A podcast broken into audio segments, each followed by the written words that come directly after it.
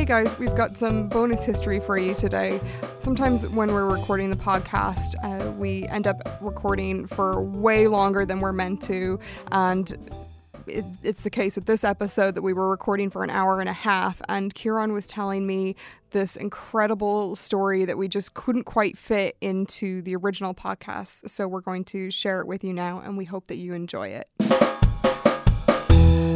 The US and syphilis. The US is actually responsible for two of the most infamous incidents in the history of syphilis. Yes, because when I asked you to come on the show, you're like, I have a st- like a 20th century like syphilis story for you, and Yes. like you guys are to blame for it. yeah.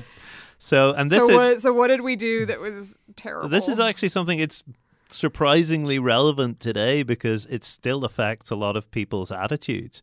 And in fact, it's it's one of the things that people involved in uh, if you ask someone in the American black community like why don't you trust the establishment, this is something they'll cite. They'll all talk about Tuskegee. okay. So, So- tell us about Tuskegee. Yeah. So Tuskegee is a small town in Alabama uh, with a university. Okay. And in 1932, the university recruited 600 poor black labourers for a medical study because they wanted to study the long term effects of syphilis. And they tested the 600 men, and 400 of them did have syphilis.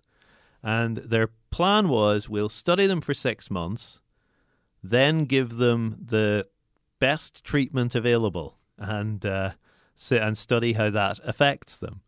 But it did start to go wrong almost straight away because the guy who came up with the study, he wanted to be completely open about it. And the university went, no, if we tell them they have syphilis, they'll just all go and get treated straight away. So they So they lied to them and didn't tell them. So they just said. So what? I don't understand. Like, okay, we're going to study you even though you don't have a disease. Like, what? What was their line for that? They fed them they came their main cover story was that they were just studying the general health of the community Okay. and they're saying like these guys you're helping us find the diseases that are going around in your society and you're helping us treat the people of Tuskegee better Oh, that just makes me so uncomfortable. yeah Okay.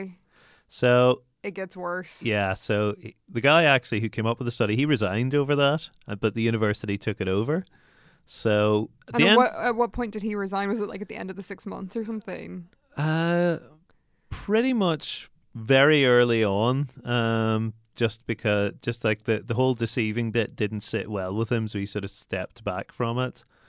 But at the end of the six months, they gave them the best treatment available, which was mercury ointments. But they had penicillin at that stage, didn't they? Uh, they didn't have no, Okay. they didn't have pen. They didn't, they hadn't established penicillin as a syphilis treatment. Okay. So that was, uh, they hadn't really got effective penicillin at that point. They knew penicillin existed, but they couldn't sort of like mass produce it. Okay. So, And They they certainly weren't going to use it on the African American population. Exactly. Yeah. so they gave them the best treatments they had available at the time that were cheap, uh, which was the mercury ointment and an arsenic bismuth injection that was an attempt to kill the bacteria through increasing your system toxicity. It was not. It, I mean, it was probably worse for you than for the bacteria. So Mm. never really worked that well. And this was like the this. They basically found these treatments didn't help the man. And that's the point at which things really start to go off the rails, because at that point the university made the decision that okay, since they still have syphilis, we're not going to tell them, and we're going to continue this study indefinitely. Our listeners at home cannot see my face. It is one of disgust and shame for my country. Okay, let's keep going with this fucking train wreck. Mm-hmm. So they not only did they uh, try to not tell the men they had syphilis, they tried to make sure that the men involved didn't go and get any outside medical care. They basically said to them, "Okay, if you go to another doctor, we're going to stop treating you." Uh, Because then you wouldn't have a control group. yeah. So, but despite that, uh, 250 of the men volunteer when World War II broke out. This is about so this would be America. So about nine years after the study had started. So at this stage, like it's been going off the books for about eight years. These men went and enlisted in the army, and as part of that, they had a standard STI test. Now, the American army was actually fairly enlightened and smart about syphilis and STIs in World War II. Mm. They basically just gave out free unlimited condoms to the men, no questions asked. And if you had an STI, the doctors, the army doctors, had to treat you under complete anonymity. So, and they basically they said like, we don't want any stigma because we want people to come and get treated. Yeah. But in this case, these men were told, okay, you have to go and get treated before you can join the army Right. because and so a lo- a lot of them did go and get treated then but there wasn't really any effective treatment available then anyway So were they then? So they were told that they had syphilis. yes So did they go back to the university and say like, "Why did you lie to us?" uh, apparently not i think most of them just thought oh the university must not have known about this so and in fact uh, there are some stories that and again it's like they weren't keeping detailed records on this for obvious reasons Yeah. But there are some stories that some of them went back to university and the university told them like, oh, they don't know what they're talking about. Don't get treated. So Oh my god. yeah. So how how long did the study last? So after the war, well, so by 1947, post World War II treaties based on the experiments the Nazis had carried out in concentration camps meant that by this stage the study was illegal under international law. Plus, penicillin by now had been, we'll get back to that, but penicillin had been demonstrated as an effective cure. Okay, Uh, so clearly the university gave them penicillin and then shut down the shut down the study. That's that's the end of it, right? That's No. what happened. No, God damn it. kept monitoring them, kept on going. Uh, by the mid 1960s, because the really terrifying thing about this is this was a secret from the general public. This was not a secret in the medical community. And how did they not get shut down? Well, because people didn't care enough. And there was, like, at the time, they were put, there was no general definition of ethics. This is actually responsible. Like, the Tuskegee study is responsible for the official codifying of ethics for research in America. This is why they have ethics boards now, is because Of this people. one study. Yeah, and because people got away with this. So, like, th- they were publishing their results. Like, it was in, in fact, it was in the mid 1960s that they published their results in a medical journal. And one doctor did write to them going, You have to shut this down. This is horrible. And they ignored him. So, uh, so the CDC, who were running it at this point, made the official decision that's recorded that the study would continue to completion, which meant until all of the They men died. were dead and autopsied. By that stage, three quarters of the men were dead. 90% of those who survived had actually been treated with penicillin and didn't have syphilis anymore because they had found it like they were most of them were the men who had been tested during World War II and had Mm. known that they had it. So, but three quarters of them were dead. Uh, the guy who wrote to the uh, now he wasn't the only doctor. A lot of doctors did complain to their credit, but the establishment made the decision: no, we're not going to do anything. So one of them decides, okay, he went to the press, and he got it published in the newspapers. And at that stage, it all it did all break loose. So, and at that stage, they did have to close it down because there's a huge public outcry. Now, this is right around the time of uh, black civil rights marches and Yeah. so that though that sort of thing was still ongoing. So, the climate at the time, this burst like a bombshell. The idea that this was going on, that this was the level of regard. This is right around the same time that you're hearing stories about uh, airmen being deliberately exposed to radiation and so on. So, yeah, and you've got the whole counter. So, like, this was definitely the best time for the public to react to it, but huge thing. So class action lawsuit against the like the sued. They were sued, and they won nine million dollars for the men and their descendants.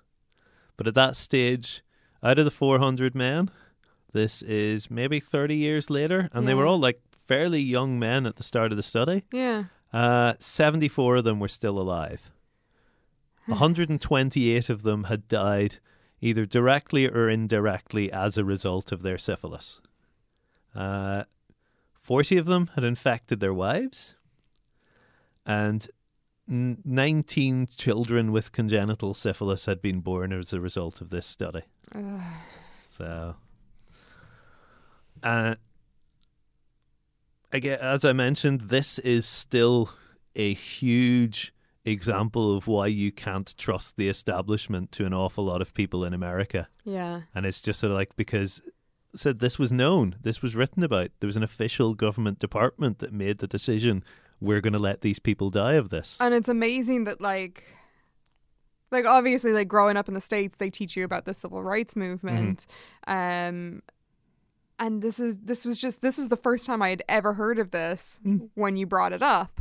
And I just it just shocks and like disgusts me that this could have ever have happened and like I know that our government has done far worse with with the African American community, but I just there's just something about lying to a community and telling them that they're healthy Yeah, I mean, and it- having this going on in the background. And even when they do get tested and it's shown that they do Mm-hmm. have syphilis or whatever else, and they come back and the university are just like, well, so, we're just uh, going to keep going with Yeah, the at least they didn't give them syphilis, though. Do you want to hear about the time that the U.S. government gave people syphilis? do we have to? yeah. Okay. so this actually let's go. only came out in 2005, and this was the result of a researcher who was investigating Tuskegee and writing a book about it. Mm. And she came across these documents and immediately went, okay, no, I'm writing a book about these instead because this was mega. So this would have been 1946 to 1948 in Guatemala, Okay. which at the time was occupied by the US Army post World War II. And this was around the time that penicillin was coming into treat effect as a cure for syphilis. And a group of US doctors there decided that they needed to test the efficacy of penicillin. And the easiest way to do that was to give people, make sure people had syphilis by giving it to them and then treat them with penicillin to cure it. Now, this Sorry. I just need to put uh. my head on the table for a minute. Okay, Yeah. go ahead. the scary thing about this one is this is exactly the same time as like this is study is starting right when the Nuremberg trials are going on. Yeah. And it is fairly clear from the documents that this researcher found that they were in, aware that what they were doing was completely illegal, which is why it was all buried and not dug out for 60 years. But uh, yeah, they uh, th- and this was actually what's kind of interesting is that so they did this in a Guatemalan prison. Uh, a bit earlier, there'd been a study being done with uh, gonorrhea in an American prison. Uh, but in that case, the prisoners had all been volunteers and uh, they got time off their sentence, and it was gonorrhea. It wasn't as bad a disease, and they just and it, it was all done in the open. Now these doctors wanted to do the same study, but knew that they wouldn't get away with doing it with syphilis in America. So it's just like, well, we're in Guatemala. We've got a prison. Why not go for it? So they infected around uh, 1,300 people with syphilis. Uh, uh, some of them they infected clinically. Some of them they just brought prostitutes who had syphilis into the prison, and uh, and uh, just passed it around the prisoners that way. And out of the 1,300 they infected, they treated about half of them. Because it's not scientific if you treated them all. You have to have a control group. Ugh. Yeah. so they closed this down. Be- basically, the reason they closed it down in 1948 was because they were terrified they were going to be exposed. But they were convinced that oh, we're doing the right thing by this. We're advancing science, and ugh. But the Germans thought that too. Yep. So now both of these studies US presidents have apologized for. Bill Clinton actually apologized for Tuskegee in 1997 and President Obama apologized for the Guatemala incident in 2010, I think. Mm-hmm. There's actually still a lawsuit going on among the descendants of those men against the US government though. Uh, the position of the US government is it was abroad. You can't sue the government for things they've done abroad. If you start that, then if you start suing that, then who knows what will happen. Yeah. But uh, yeah,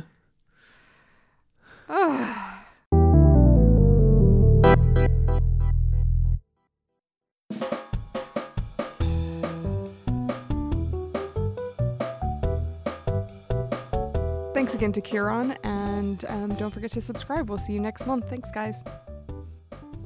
This podcast is part of the Headstuff Podcast Network.